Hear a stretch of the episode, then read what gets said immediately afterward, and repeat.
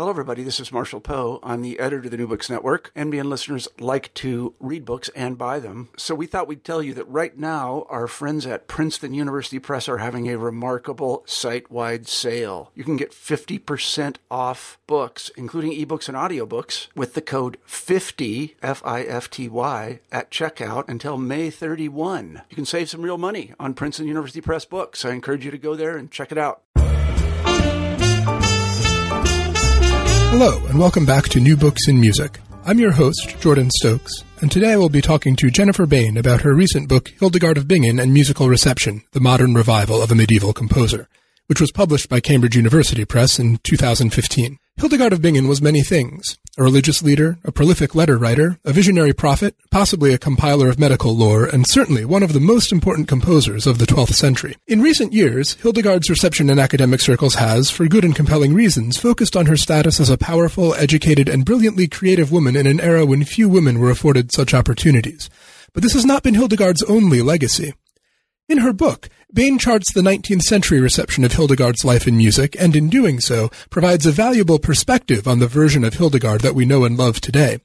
As Bain demonstrates, Hildegard has been in an almost constant state of revival since the early nineteenth century, and at every turn she has meant something different, depending on the interests of the scholars who were reviving her, who were themselves grappling with very specific historical circumstances, including the long-term fallout of the Napoleonic Wars and the very long-term fallout of the Protestant Reformation.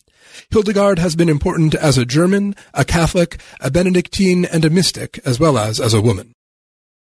Jennifer Bain, welcome to New Books in Music. Oh, thank you so much for having me. So traditionally, we start off by asking you a couple of questions about yourself. Can you tell me, uh, how did you become a musicologist?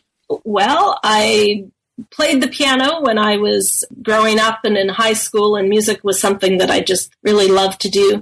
I was never crazy about performing. I loved to learn music. I loved to play music, but I didn't enjoy the uh, playing in front of an audience, but I really wanted to study music more. So I went to university to study music. At first, I thought I would become a, a music therapist, but then once I learned more about what music therapists did and the kinds of clientele who they worked with, Um, I think it can be a very difficult and kind of heart-wrenching job. So I decided that wasn't for me. And I actually then moved on to do music theory. So my all three degrees are actually in music theory, but uh, at a certain point I became very interested in medieval music, which meant that I kind of developed this dual profile as a music historian and as a music theorist. Even if you're doing theory with the medieval period, you end up doing the history of theory. Exactly, exactly. And, you know, to understand any of the theoretical writings about medieval music, you have to understand where they came from, what kind of, you know, community they were written in, who they were written for. And as soon as you start doing all of that, you are really doing music history. And with this particular project, I really...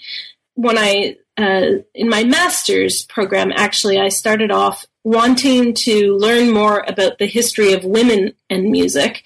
So I was doing a music theory degree, but I thought what I wanted to do was analyze music by women. And I knew about a number of twentieth century composers. This was the early nineteen nineties. Um, but I really didn't know about female composers from before the twentieth century. So I started a project on women composers before nineteen hundred. And as I began that research, I quickly realized that that was actually a huge topic. And at that stage, I really had no idea that there were so many composers, women who had been writing music before nineteen hundred. So then I, to narrow the topic, I decided I would do women composers before eighteen hundred. And then I had to narrow the topic further, so I reduced it to four German composers. And then eventually I reduced it further and, and landed with Hildegard. So my interest in her really goes back to that time period and really was motivated by wanting to work on, on compositions written by women. So I did analytical work on Hildegard at that point, and my master's thesis looked at uh, four, five antiphons by Hildegard, analyzing them. And while I was doing that work, I came across a number of writings about Hildegard from the early twentieth century, one in particular from nineteen twenty-two by Ludwig Brunarski. And I was fascinated that people had known about Hildegard enough to write books about her in the early twentieth century, because from, you know, things that I had read that had been written in the late twentieth century, in the nineteen eighties, it sounded like Hildegard really hadn't, you know, had just been discovered. That was kind of the trope that everybody was using. Here's this newly discovered composer and figure, but yet it was clear that in Germany in the early twentieth century, people were writing about her. So I became very curious about that. Like, who who was it who was writing about her? What, what did they know about her? How did they know about her? Um, why was she important enough to merit study at that point? And that really is where this project began. But after that, I then did my PhD, and I, I moved to the fourteenth century and to a male composer, Guillaume de Machaut, and worked on his music for a number of years. But ultimately, this project kept calling to me, so I spent a number of years gathering sources and going on archival trips to, to bring the material together. I think that one of the things that's so striking about that, as you say, is that there's kind of multiple Hildegards, right? There's a, a Hildegard that comes out of the later twentieth century revival, which I think is kind of the Hildegard that you get a sense of if you read yes. a undergraduate music history textbook.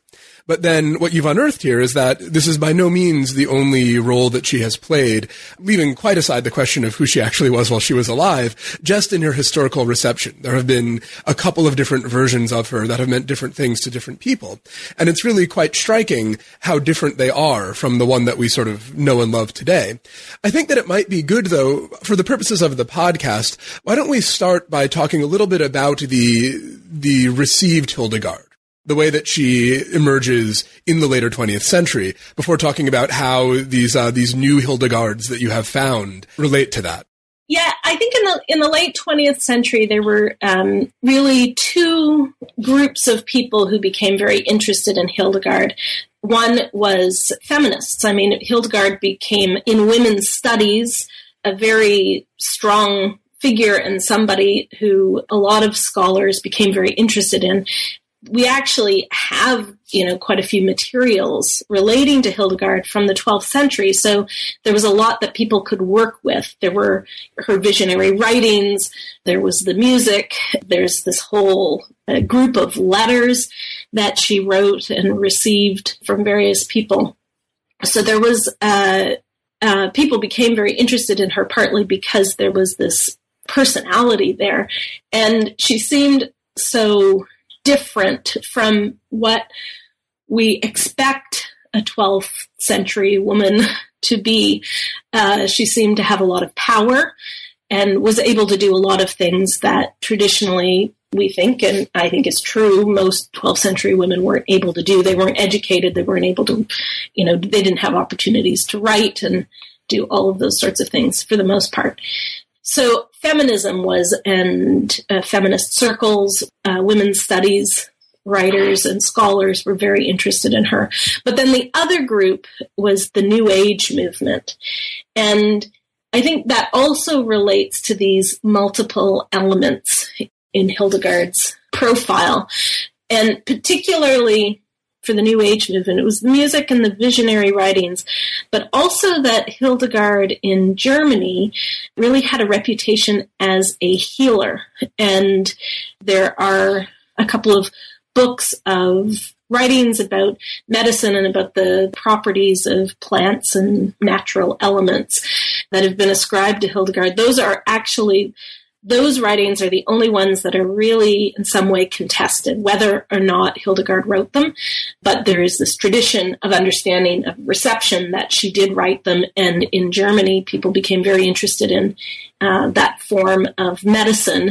And so within the New Age philosophy of trying to unite the spirit and the body with a kind of holistic approach, the fact that she had this interest in natural medicine, but was also a visionary and a writer and creative uh, and creative musically, all of those elements together were really of great interest to those in the New Age movement. And I think one thing that comes across in your book is that although we don't usually think of the New Age movement and feminism as being intimately connected in any way, they do have a certain amount in common in that they're both counter to the dominant culture, and that uh, both of them then find Hildegard useful as a forgotten figure. This this example of a person or of a way of thinking that had been squashed and lost and can now be reclaimed. But then as we, we go on into the first chapter of your book, it seems as though, well, she was never really lost, right? That starting from pretty early, she'd had at least a local reputation. So the first chapter is about her, her reputation from eleven seventy-nine to eighteen fifty. Yeah, I mean, that, that is, of course, a, a huge time span, but I wanted to really touch on different centuries and how Hildegard kept coming back and people knew about her. But because she was a founder of two monastic institutions, that, I think, is really one of the main reasons why she wasn't forgotten. Because if you're a founder of an institution like that, the, the monks or the nuns in the institution do remember their founder, right? That's an important part of their story as an institution. Uh, and frequently founders are, are celebrated in, in some way. So she had established the Rupertsberg Monastery, probably in like the eleven fifties, and that was it was significant. It's also significant to Hildegard's story that it was, you know, this breaking away from a male institution at Dissebodenberg, which was run by an abbot, and so it was significant that, you know, she took her nuns and left from there and went and established her own place in Rupertsberg. And then fifteen years later, she established a daughter house across the Rhine in Eibingen and traveled there once a week to, you know, minister to the nuns there. So to have these two institutions that she had founded and uh, that remembered her was really significant for the endurance of her memory then over the centuries. In the seventeenth century, the Rupertsberg Monastery was destroyed during the Thirty Years' War, and the nuns who were still there at that point left before the Swedes arrived, and they took some things with them. They took the, the Reason Codex, which is a major important manuscript associated with Hildegard, and they took her relics. Uh, maybe they took some other things as well, but they they ended up at Eibingen. And then that monastic institution continued as well. There was a brief period of time, I think, in the eighteenth century when at Eibingen it ceased to be Benedictine and there were some other nuns there, but then it was reestablished and then closed again in the early nineteenth century. In eighteen oh three, it was officially closed by the government. But the fact that you had from eleven seventy-nine until eighteen oh three, this pretty much continuous tradition of women living in these institutions that Hildegard founded meant that her, her reputation continued. But then there are all kinds of other ways in which her reputation was sustained during that time. Her writings uh, were circulated in various ways. There are actually four hundred manuscripts of Hildegard's uh, works that are in circulation, which is, you know, that's that's a huge number. Only two of them have, uh, or there are maybe three others that have just one or two musical pieces in them, but uh, mostly it's not of her music, but of her other writings. So her writings circulated. There are also artworks. Because she was celebrated locally as a saint, there are various sculptures from the fifteenth century, from the sixteenth century, that are in regional churches. There are items, of course, that came from the Eibingen convent. There was an altar cloth that was destroyed in the Second World War in a museum, and a number of other thing, things like that. And, and then expanding past eighteen fifty in the early twentieth century, there's a stained glass window that was installed in a church in nineteen eleven or twelve. But one of the other big things was in eighteen forty-two when Valhalla, which is a huge monumental, it's kind of feels like a mausoleum, but it's it's a hall of the dead. Uh, so to celebrate great German heroes, and it's on the top of a hill above the Donau, and it has all of these plaques and busts of figures on the walls in this hall, and some have been added since eighteen forty-two, but Hildegard is included in the original roster of these heroes and listed there as an as an abbess. So, you know, she was, uh, she certainly, we can't say that she was forgotten. You know, she was particularly remembered in this kind of hall of German heroes. Um, there were people who who knew about her in, in one way or another. Right, that that already in, in the eighteen forties, she was famous enough to be one out of, I think it was one hundred sixty is the number that you have there for uh, for the number of German heroes that are being honored, and not by someone who comes out of out of the monastic community that she founded, but by, it's uh, it's King Ludwig of Bavaria, right? That's right, yes, yeah. So her her reputation was pretty broad, it must have been. This is a really huge, huge commemoration, so there must be a lot more that we don't know about uh, for her to be that large of a figure for for the people that are building that that monument to Germanness. Absolutely. And probably, I mean, my guess is that King Ludwig may have known about Hildegard partly through Goethe, uh, Wolfgang von Goethe, because Goethe visited the Rhine on, you know, he went on these trips to look at local art and, and wrote about his journeys.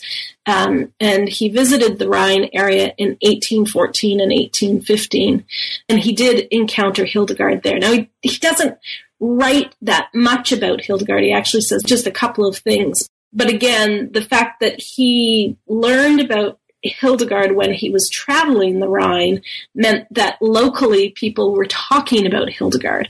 So, you know, maybe King Ludwig knew about Hildegard from his own travels on the Rhine, or, you know, read about Hildegard through Goethe, and then, you know, also through maybe through some other sources. But but clearly she she was a known figure. There's one more document of Hildegard's fame that you talk about in this chapter that I want to, to bring up, which is Hildegard, A Romance of the Middle Ages. This is English language short story or novella, sort of in a Gothic vein, it seems like. Can you talk a little bit about that, where you, where you came across it and, uh, and what it seems to mean for her reputation? Yeah, I, that it, that's a, a fascinating little story. So it, it's not a terribly long story, but it's in a collection of Uh, stories from eighteen fifty-one. That seems to be the kind of thing that you would give as a gift, you know, you know, that year's collection of stories, and probably aimed at women. And I learned about the story from a wonderful article by David Uros, and uh, he's not a Hildegard scholar. He's actually, I think, an, an opera scholar, but he came across this story and thought it was interesting in how operatic it seemed in its kind of structure and, and storyline, and uh, and wrote an interesting article about it. And I had some different interpretations of the story and why it might have appeared, because because David Uros is not a Uh, a Hildegard scholar or a medievalist, and he hadn't spent, you know, ten years doing what I had been doing here. He didn't realize just how well known actually Hildegard probably was at that point in Europe, maybe not in America. Although, I mean, there were, there was a huge uh, wave of German immigration to America in the, in the middle of the nineteenth century. So it's, it's quite possible that German immigrants coming in knew about Hildegard. So yeah, that story is, uh, it seems to me to be rather um, anti-Catholic, but celebrating Hildegard as this uh, very austere and kind of strict individual with a lot of power, and there seems to be some almost magical elements to her abilities. And it tells the story of this young noblewoman, Mabel, who is destined to go to live in Hildegard's convent. Um, and she doesn't seem actually that excited about that prospect. And then a young, you know, charming uh, Italian stranger kind of sweeps her off her feet, and she goes off to Italy with him, and then is discovered there by Hildegard, who makes her uh, return to to actually enter her convent. But the sort of anti-Catholic element there is uh, that the stranger is actually the Archbishop of Cologne. In a shocking twist, right? Twist. Uh, the Archbishop of Cologne has been hearing Mabel's confessions and has fallen in love with her. And so then he disguises himself as his brother and sweeps her off her feet. It does sound a bit like an opera. It does. And and the descriptions of the archbishop and his residence are, you know, really focuses on all of these very opulent elements and, you know, rich fabrics and golden, I don't know, lanterns and sculptures and paintings of beautiful young women. And so, yes, it is. It does really come across as, uh, as something that could very well be operatic, to have the, you know, disguised personality and uh, love gone wrong, and the archbishop at the end disappears, never to be seen again, and Mabel goes off to the convent but only lives for a couple of years and dies very young. So, yes, it's definitely a, could be an opera. Now, the notion that Hildegard can show up as a heroine in a sort of covertly anti-Catholic work would probably be very surprising for a lot of the people that that were her devotees in the mid-nineteenth century. So moving on into the second chapter, Hildegard's increased veneration and emergence as a composer, which is maybe the first thing that you could call a revival. Uh, and the, the protagonist here is Ludwig Schneider, who's a parish priest working in the aftermath of the Napoleonic Wars. And it's he who puts on the first documented modern performance of Hildegard's music. But it's part of a much broader project, yes? Absolutely, yeah. He grew up in uh, the area where where the Eibingen convent was, and he was born in eighteen oh six. And I said earlier that the convent closed officially in eighteen oh three. It was slotted Uh, for closure in eighteen oh three, but in fact, uh, it wasn't emptied until eighteen fourteen. So there were um, some nuns who continued to live there.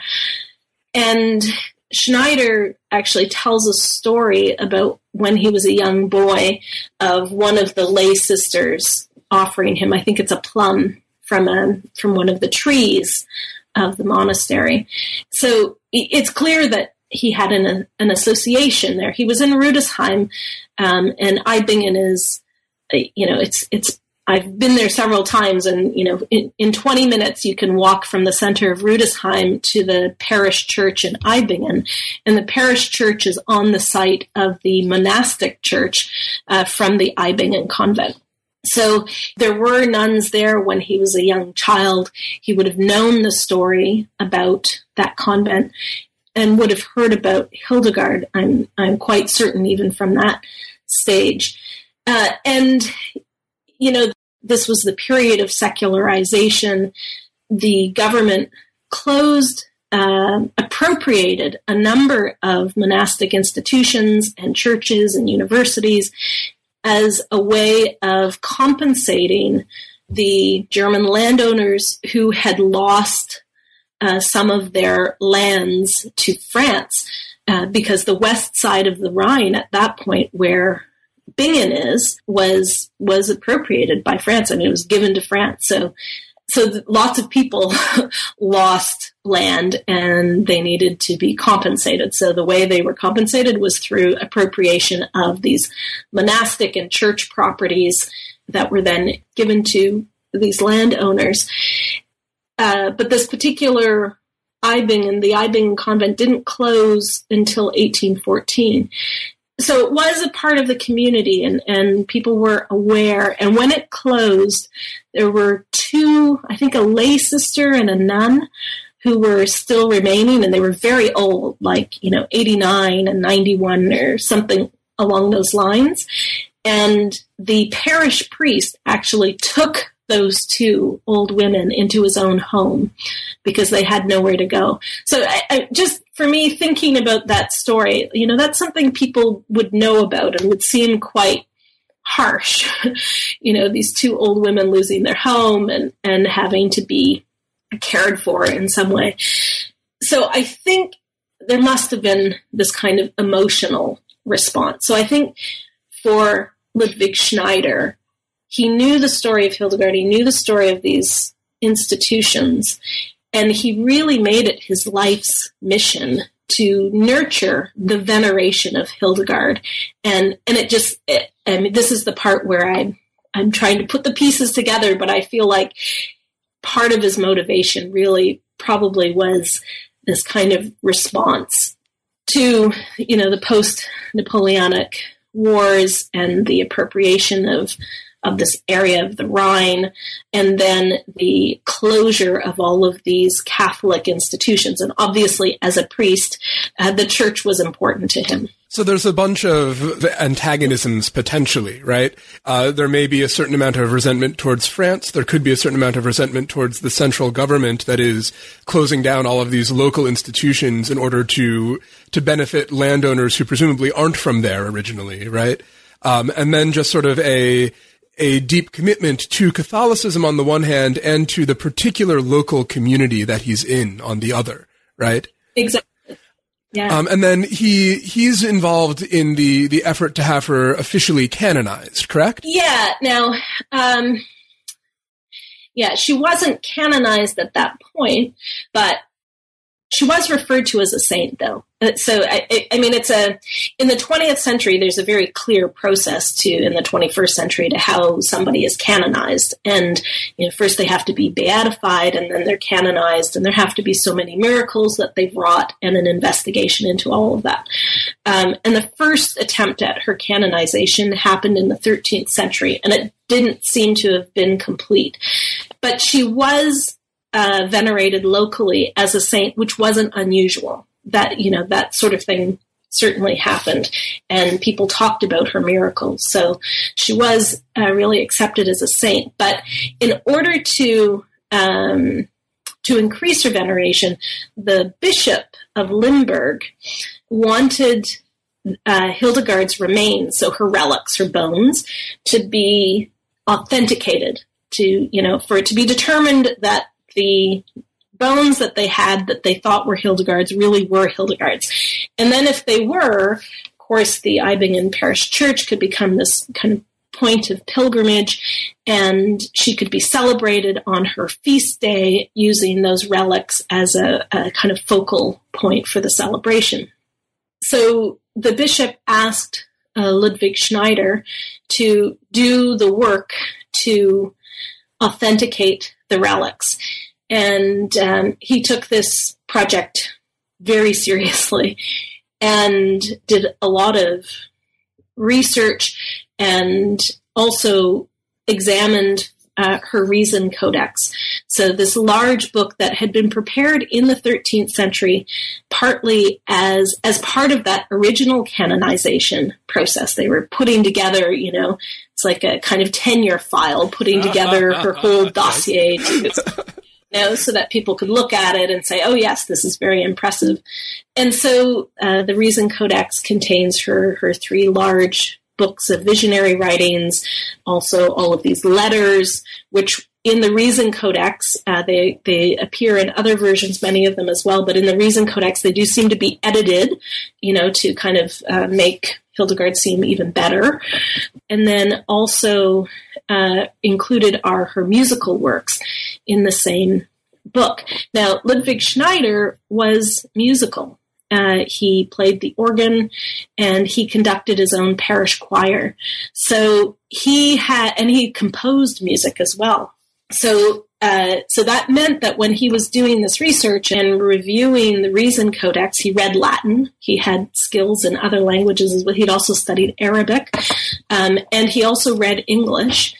Uh, so he did a lot of research, and he also studied this manuscript very thoroughly and wrote a very, very lengthy document that uh, the Bishop of Limburg looked at and uh, approved and declared, yes, these are the true remains of Hildegard. And once they were authenticated, then they wanted to have a special feast day celebration with these newly authenticated relics. So Ludwig Schneider planned a very grand celebration uh, for Hildegard's feast day, which is September the seventeenth in eighteen fifty-seven. And uh, it included a procession of Hildegard's relics. Um, the uh, churches all up and down the Rhine rang their bells at the same time. Uh, there were all kinds of local and regional important figures, you know, bishops and and canons from the cathedral in Mainz and that sort of thing, and uh, sermons by several different people, uh, very important people. And uh, at the end of the service, a group of young women from Ludwig Schneider's Eibingen parish sang one of, uh, some of, not even the whole thing, but the, the first part of Hildegard's sequence, O Virga ac Diadema. And that music was transcribed by Ludwig Schneider, and he also made a an organ accompaniment um, and would have accompanied them as they sang that sequence. This is one of the striking things about it, the fact that the music is actually transformed to, to suit the purposes of, of that particular event. Because you talk about this a little bit in the opening when you get into the New Age version of Hildegard, that a lot of the recordings don't demonstrate the proper faithfulness to the original spirit of the work. Music historians would usually like to talk about it. You have these synthesizers droning underneath it, and sometimes the harmonic or harmonic rhythm is maybe an anachronistic term to use at all, but it's normalized, right? So that you have something closer to eight-bar phrases. But then we go back to this very clearly sincere appreciation of Hildegard by Ludwig Schneider, that he also is making an arrangement of her music that makes sense for what he needs it to do.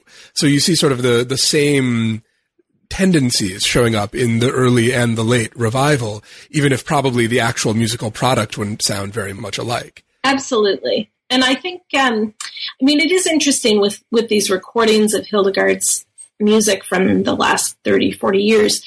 Um, if you compare those with recordings of chant, um, that to me is one of the most striking things, is that most recordings of chant Um, are much more similar to each other. There will be some variations, and people have different um, theories about how to perform rhythm, for instance, to perform chant rhythmically. But you would have, you know, often it's it's groups. There are many, many recordings, of course, by by monks and by nuns of chant from the Middle Ages, just generally, but also by, you know, some like university choirs or church choirs of various kinds.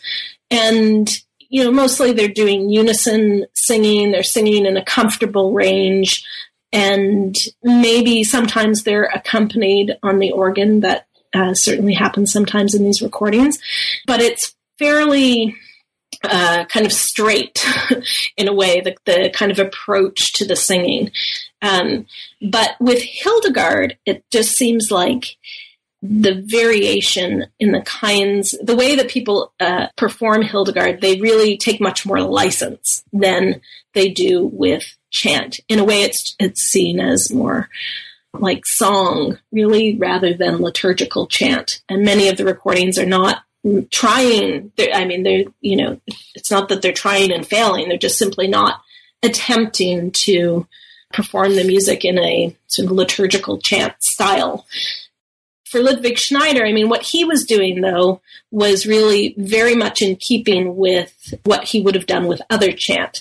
And in fact, his transcription of Hildegard's sequence and also his organ accompaniment, they appear in these editions that were published after he died, but were his own editions. So he transcribed not only Hildegard, but also chant from a, what was a very popular book of chant that had been published in eighteen forty-eight, often referred to as the Mechlin edition And in that book, the chant is, it's in this square chant notation that many people knew how to read in, you know, in, in church settings and monastic settings in the nineteenth century. But for his parish group, he wasn't expecting them to know how to read that kind of chant notation. That obviously was not part of the tradition. And so he transcribed into modern notation, into just sort of a regular, you know, quarter notes and half notes, those sorts of things, and with rhythm, transcribed a number of chant uh, services, as well as Hildegard, for his congregation to sing. So for him, having it be practically accessible to that particular group of people seems to have been one of the, the major goals. Absolutely. That was what was most important. Um, and he included German translations. Like it, in fact, in that service document from eighteen fifty-seven, uh, everything in that document is in German. Everything was sung, or all the prayers, everything were in German in this Catholic parish in eighteen fifty-seven. And the only item that is in Latin is, in fact, O Virga ac Diadema, but underneath the Latin, he provides a German translation. So he wasn't expecting any of his parishioners to know Latin or to understand it. And from those additions, it's clear that he also did not expect them to be able to read that square chant notation. This actually pivots very nicely into the topic of the next chapter, which is the German revival of chant. Sort of the, the baseline when we talk about the revival of Gregorian chant is the French context, with the Salem monks, who are still very famous for their activities on that front. And if you, you know, if anyone listening to this has a C D of Gregorian chant lying around, the odds that it's connected to that tradition is, is high. But the German tradition is very fascinating and quite different. It's something that I, I will confess I knew absolutely nothing about before reading this. So for that chapter alone, I thank you very deeply. Can you talk a little bit about how the German chant revival is different from the French? I think that it will, it will become clear as you talk how Schneider's activity fits into this broader project of reforming German church music. Yeah.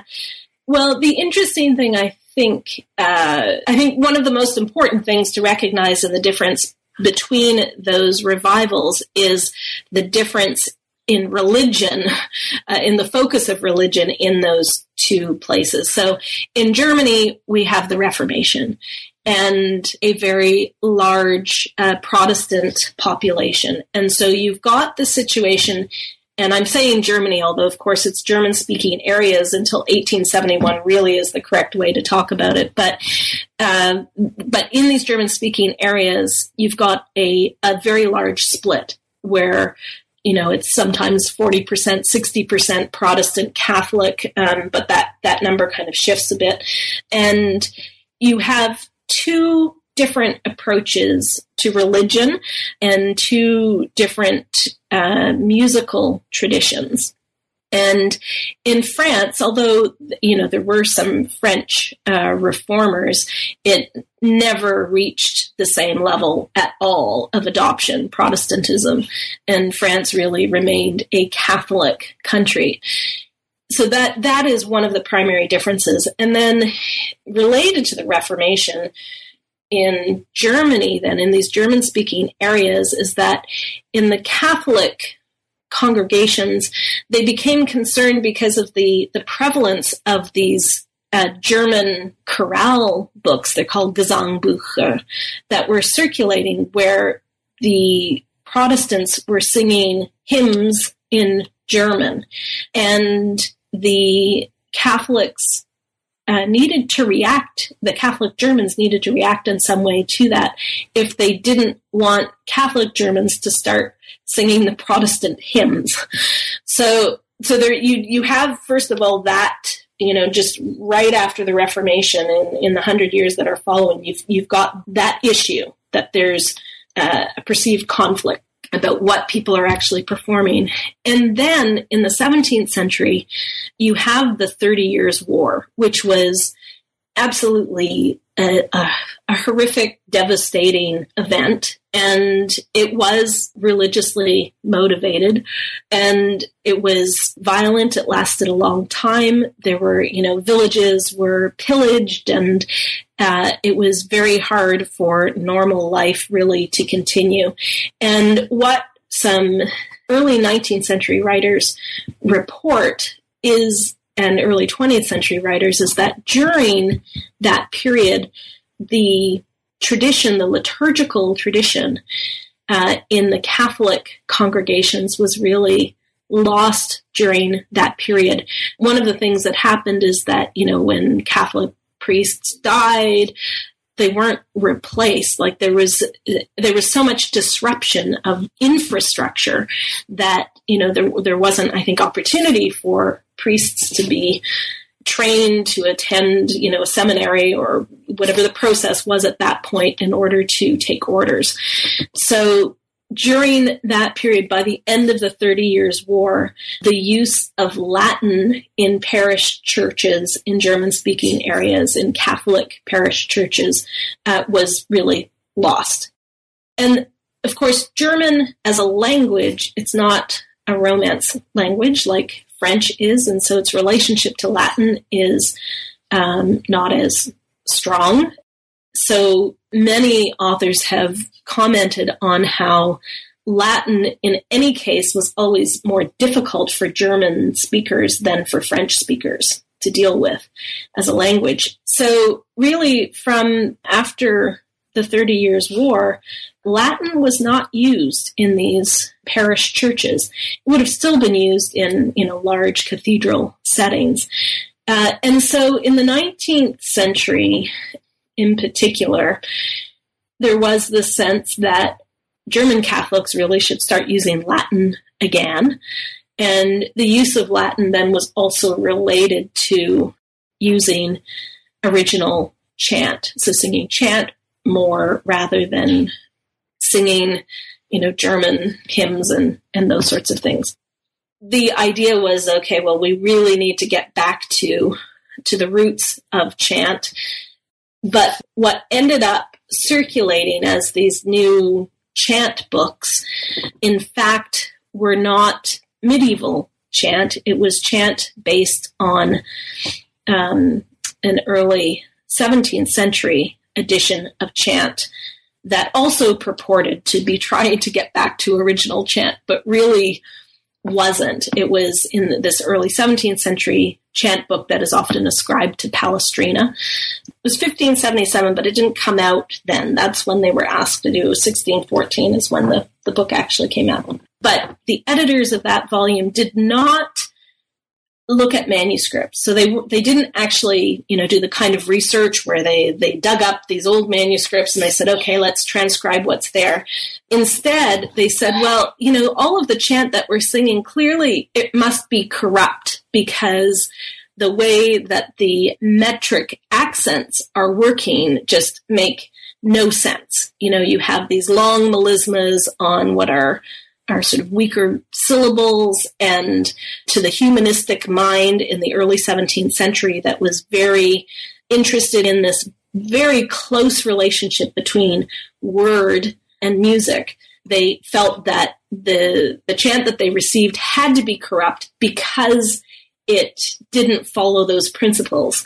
And so they amended the chant and took out many of these, like, a lot of the melismas, they kind of, some of the melodies, they they tried to make more uh, focused around the final and, and really, in a way, sort of flattened the repertoire by making it more clear, I guess, in the structure and in what they felt was a clear structure. So in the nineteenth century, then a number of editors, including the editor of this Mechlin edition, which came out in eighteen forty-eight, but also in an edition that was edited by Franz Xaver Haberl that came out in the eighteen seventies. And that edition became extremely popular, but also very controversial. So those two editions of music were based on this seventeenth century edition that had severely amended the Gregorian chant tradition. But that was the chant that many people were using as, oh, we're getting back to our roots and this is Gregorian chant and now let's everybody use this. Ludwig Schneider had a copy of the Mechlin Gradual and the Mechlin uh, Vesperale, and his editions of chant were transcriptions from those books. So the they they were incredibly influential, but also for the monks at Salem who had been working from really the beginning, very close to the beginning of the nineteenth century, throughout the nineteenth century, trying to Uh, they were doing the research. They were looking at old manuscripts and they were trying to find the earliest layer of chant that they could that would be closest to what they considered to be the antiphonal of Saint Gregory. You know, there's the, the myth about Saint Gregory that a dove landed on his shoulder and sang to him the chant repertory, and he wrote it down. So what they wanted was to find like as close as possible to what he would have written down originally. They did this research and they were creating editions of chant and teaching people how to sing this original chant according to their own performance principles. There was some resistance, you know, for people who had been using then this emended chant. And there were other editions that also had been circulating in the early nineteenth century based on the sixteen fourteen Medicean edition. Uh, so th- there were there was some resistance because people liked the repertoire that they were singing and they didn't actually want to change. But it became a very, very heated controversy between the Salem monks um, and Haberl and his edition, not only because of the style of chant, but because Haberl had received a license from the Vatican uh, for his edition, which was published by a firm called Pustet, uh, which actually still exists in Germany, um, to be the official book of Latin chant.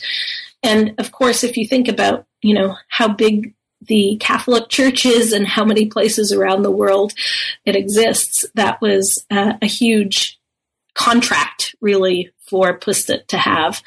And uh, all sorts of interesting things came out of that. You know, the uh, the French government actually got involved because of pressure from the printing unions, because they felt this was, you know, a monopoly and unfair, and uh, showed Rome privileging this German publisher over these French publishers. But dragging it down to the local level again, for someone like Schneider, the value of the Haberl edition is to a certain degree that it's easier to sing than the Salem versions are.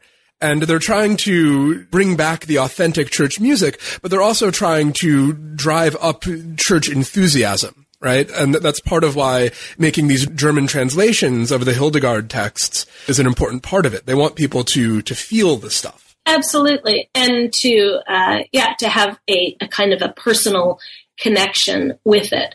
So, you know, Ludwig Schneider had this general interest in improving the music Um, in his parish, but then also the specific interest in Hildegard and increasing her veneration. So, you, you know, there there were, um, uh, you know, in the eighteenth century, we have the Enlightenment, which is really a kind of Protestant movement more than anything. Uh, if you're thinking about religious alliance with these uh, more popular intellectual, cultural movements. And so Catholicism was, in a way, reacting to that and trying to resist the, I guess, resist secularization. Uh, and in the eighteenth century, I think there was a kind of intellectualism amongst the Catholic priests.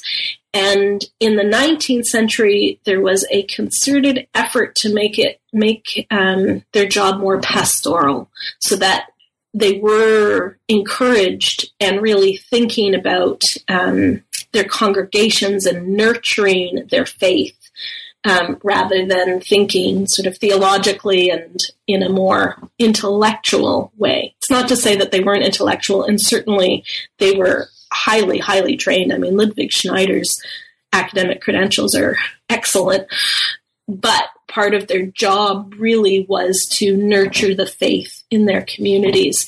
And so nurturing that faith will, are you going to nurture that faith through these grandiose theological, intellectual arguments, or are you going to do that by giving them, giving the community somebody to believe in? And and I think that for him, that's that's where Hildegard was really important.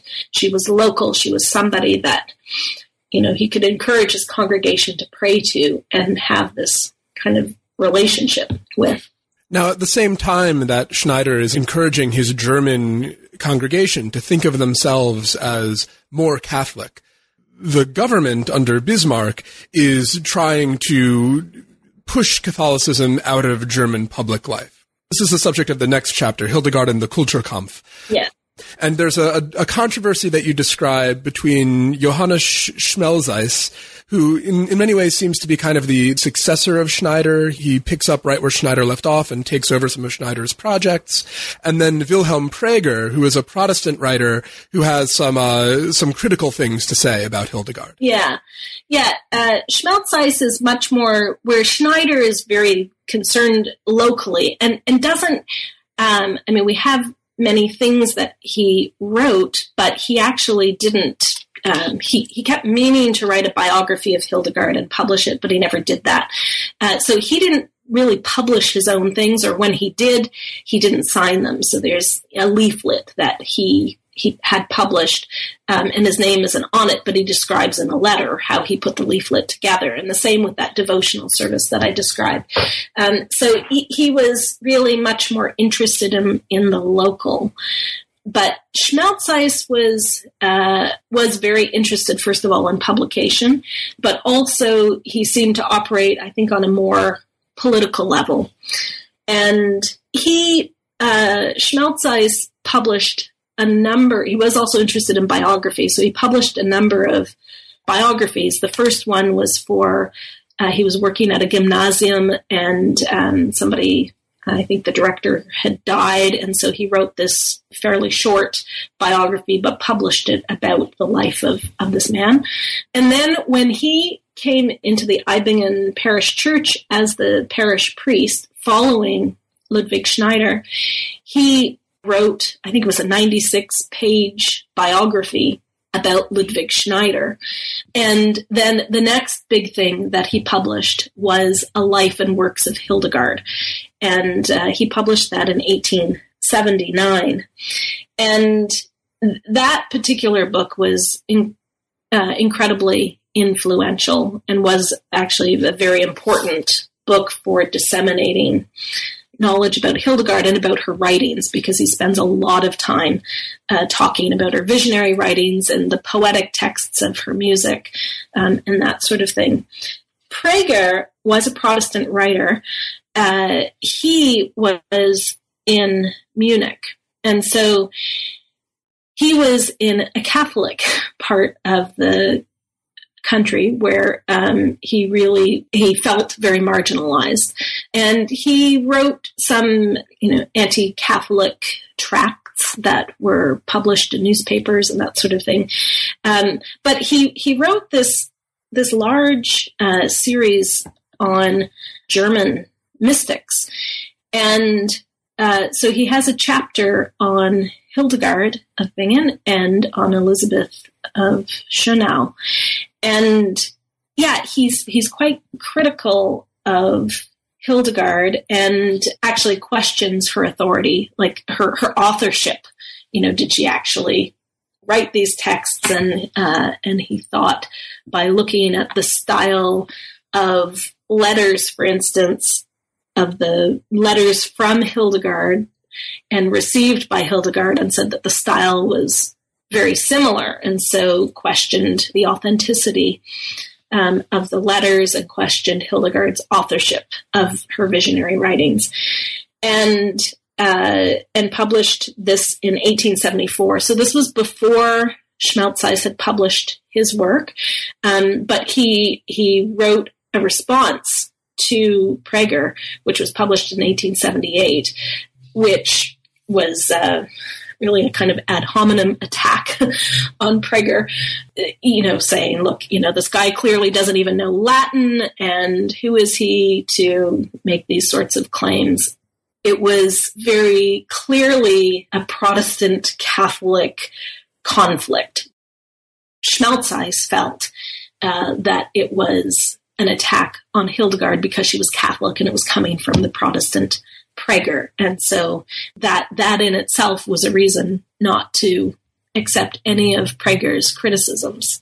When Schmelzeis comes out with his work, he also does include, although it's probably not the main focus for him, a discussion of the music, which is pretty substantial. And he brings in Raymond Schlecht to uh, have the technical description of the music and some transcription. So that, I think it's five pieces or, or something like that that are included as an appendix. Yes, that's right. So he has quite a substantial chapter on the texts of Hildegard's music. So all of the chant texts, um, he has uh, editions and translations of many of them in a large chapter and discussion about them as texts. But yes, so he does not seem to have been musical the way that Ludwig Schneider was, because if Ludwig Schneider had written the book, he would have talked about the music himself. Um, but uh, Schmelzeis brings in Raymond Schlecht, who was very well known in German circles and had written a history of Catholic church music. So, you know, he was the big authority, somebody to, to write about Hildegard's music. And that particular chapter is not all that long, but it was very influential, particularly because there are these uh, transcriptions in the back of the book. So it's in an appendix, and they are modern transcriptions. So in modern notation with, again, rhythm, um, you know, quarter notes, half notes, dotted quarter notes, those sorts of things. And uh, Schlecht was was very taken with Hildegard's music, but he talks about how, you know, during that particular time, even Gregorian chant was not embraced by everybody. And so Hildegard's chant, which he described as being quite different, would be even, you know, he, he feared that it wouldn't get the kind of reception that he thought it deserved. Right. So he has private notes saying this stuff is so remarkable, but we'll have to wait until the Gregorian chant is fully reestablished before we can kind of introduce people to the harder stuff, I guess, is the, the role that he seems to see Hildegard's music as playing. Yeah, that seems to be, uh, yeah, yeah, how he's thinking about it. And I, I guess maybe it's with Schlecht that the notion that Hildegard's music for medieval church music is unruly, is more inspired, is less concerned with following laws and so on, and uh, that this could be somehow tied to her divine inspiration or her status as a as an outsider somehow. Um, th- that may be where that enters the historical record. Yeah, I think so. And, uh, I mean, one of the things is that, um, you know, the more people have studied Hildegard's music in recent years, and, and the more actually even that chant scholarship has branched out, um, the the more we realize that, you know, Hildegard's, th- there is other music from uh, that century and the century before um, that has many of the same characteristics. So There, there is a distinction between, you know, different layers of chant and different traditions of chant, but when we talk about Gregorian chant, we're really talking about this earliest layer of chant that was transcribed starting in the ninth and the tenth centuries. And so then when you you look at what newly written chant, and most of the newly written chant after that point is chant written for various saints. So it's what we call office music, right? It's not music for the mass, it's music for the office and for these particular feast days. Uh, and that music often was, you know, more locally written. It may not have circulated quite as widely. And so you do have more kind of regional sorts of uh, traditions, and it's been harder to access. And because in the nineteenth century you have this desire to find the earliest layer of chant, that has really remained until the last couple of decades the most important chant to be studied, trying always to get to the, the earliest. What is, you know, what is the beginnings of this repertory? So uh, late chant, you know, chant that was written, you know, chant continued to be sung in the sixteenth century and the seventeenth century, and people have been much less, were much less interested in that, as I said, until, you know, the last twenty, maybe thirty years, when people have started to really look at some of these other traditions. And when you look at this later chant, you realize, oh, okay, there are some things that were actually fairly similar. Um, so the, the, the, the big thing I think that is usually described about Hildegard's music, making it different from other chant, um, is the range of the music. And uh, people love to say, and you know, one of her pieces even goes to two and a half octaves, which is an exceptional range. You know, if you had a group of people singing a Christmas carol that was two and a half octaves wide, it probably wouldn't go all that well. Um, but in fact, if you look at the ranges of all of her music, that one is an outlier. So two octaves, there are a handful of pieces that are two octaves. Uh, and then most of them actually fall within a range of a tenth to a twelfth, which is not so outlandish. But if you're thinking about, uh, you know, mode and the way that mode is often described, and at this earlier repertory of chant, um, you know, much of it falls within the range of an octave or a ninth, or some of it is, you know, even less, you know, maybe only a sixth or so. If, if what you mostly know is this earlier layer of chant, and then you get this whole repertory by this one composer who is known, and you see that the ranges are, you know, pushing on that, uh, then uh, it seems quite extraordinary. But as I said, uh, you know, people have been looking now at other chant that was written later, uh, so in the eleventh century, in the twelfth century, and later, and realizing that other chant was written more like in that range that that Hildegard was writing in. So Hermanus Contractus is, is one of these uh, composers. Uh, David Hiley, who's a big chant scholar, um, has published a number of studies and editions of these offices uh, composed by Hermanus Contractus.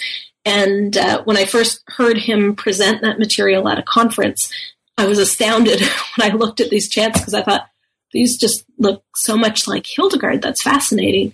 Um, and so the uh, the kind of emphasis on the fifth and on the octave and the the push on the range uh, was, in fact, something that uh, that he was doing a century before Hildegard.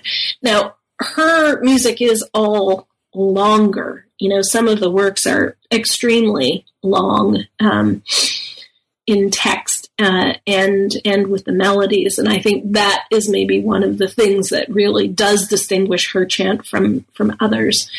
But what was interesting is that Dom Pothier, who wrote quite a bit about Hildegard in the early twentieth century, he recognized that Hildegard's style was, he recognized it as a German tradition, but he was somebody who had spent a lot of time going to monasteries and archives and libraries and copying chant. So he he had access to a lot of music that maybe wasn't as um, widely known, and certainly wasn't known to Raymond Schlecht when Raymond Schlecht was was writing his his material on Hildegard. What Raymond Schlecht knew really much better was these chant books that were circulating in the nineteenth century, like the Mechlin and the Haberl edition.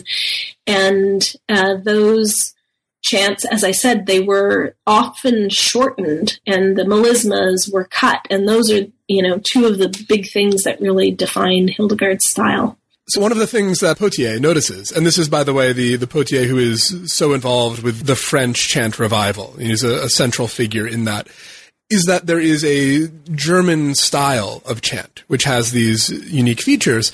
Now, had Schlecht known this, had Schmelzeis, in a sense, known this, it would have suited their purposes perfectly, right? Because they are trying to position Hildegard as a uniquely German and uniquely Catholic person, meaning that you can be German while being Catholic. So the fact that there is this this South German chant style of, you know, the, the twelfth century and thereabouts would have been very convenient for them to know had they known it. for Pothier, it's not the main point, right? When he comes to Hildegard, he's coming from a different point. And this is uh, the subject of the fifth chapter. You, you get away from the German nationalist version of Hildegard, German Catholic nationalist, I suppose I should say, towards a different Hildegard for a few different figures. So what is it that, that Hildegard meant to Pothier, who probably is the person who finally puts her well and truly on the map? Yeah. For Pothier, Pothier was a Benedictine monk. And for him, uh, his, the way he's, he describes Hildegard is as a Benedictine. So that uh, association, you know, he's a Benedictine monk, she was a Benedictine nun. And for him, that seems to be kind of the most compelling element of her story. You know, he doesn't spend a lot of time talking about the fact that she was a woman. And his discussion of her as German is really in relation to this uh, more German style of musical writing. But he's he's interested in her because she is, in fact, Benedictine. And he was pushed on that. It wasn't just him. There was the Cardinal. Cardinal Petra was was also Benedictine. And had for him, Hildegard was um, was one of Cardinal Petra's patron saints. He had a special devotion to Hildegard, and he put together a volume of Hildegard's writings uh, to be published. And it was a selection of things. It wasn't a complete edition of Hildegard's writings, but but a selection. And he wanted to have in that volume not only Hildegard's texts, which had already been published in full in Latin, um, but he wanted the music to be included as well. So in putting together that volume, he needed some texts and things checked in the manuscript copy, the Reason Codex that was held in Wiesbaden, in the town of Wiesbaden. But he also wanted the music to be included in this volume. And so he asked Dom Pothier to go to Wiesbaden and to collect the texts that he wanted, but also to transcribe all of Hildegard's music so that it could be included. Dom Pothier went on kind of short notice and took along with him his brother, Alphonse Pothier, to Wiesbaden. Uh, and they looked at the manuscript, and he he copied all of the music from the Reason Codex. And actually his transcriptions still exist in an archive in uh, Saint-Vandrille. But for various reasons, he he never supplied Cardinal Petra with the melodies. He kept putting it off and not answering letters and um, uh, basically being kind of obstructionist. So Cardinal Petra had to go ahead with his volume without having the, the musical examples. So only the texts are, are reproduced in that volume. But later on, he, in eighteen ninety-eight, which was a significant year because it was the, uh, Hildegard was born in ten ninety-eight, so it was the seven hundredth anniversary of uh, her birth, or eight hundredth anniversary of her birth. He uh, wrote an article about one of Hildegard's chants and published it in this review of, of Gregorian chant uh, that he was very involved in. And then over the next few years, he published a number of other articles, and every article that he published had a transcription of, uh, like an edition of, of one of Hildegard's chants. And that review had quite a wide circulation. And so I think that that really was significant in terms of uh, Hildegard's reputation musically, that, that people had access to it, and they had access to, you know, very beautifully produced editions um, that then they could sing or have a group sing. And you also have this major scholar of chant kind of putting his imprimatur on it, saying this music is well worth attending to. If you have that review coming into your hands and you skim the, the table of contents and you say that Pothier has put something in here, you're going to at least glance at that article, right? Absolutely. Yes. Yeah. And uh, one of the interesting things is that um, Pothier really doesn't like what Raymond Schlecht wrote about Hildegard's music.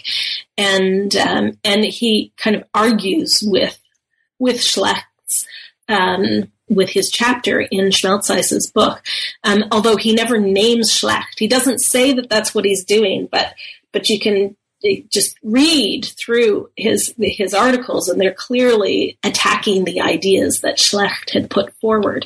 I found that a very curious thing that he actually never named Schlecht, because Dom Pothier wasn't shy about arguing publicly in print with people he didn't agree with. So um, I thought, well, why why is he doing that? And uh, Schlecht had already died, so you know maybe he was just trying to respect the dead.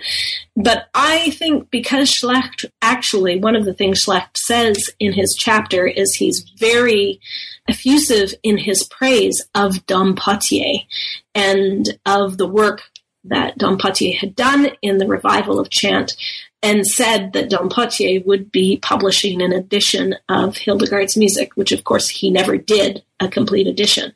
So I think, uh, I think, I think Dom Pothier didn't want to, it, Schlecht was important as somebody, as a German scholar who was in support of the French revival of chant.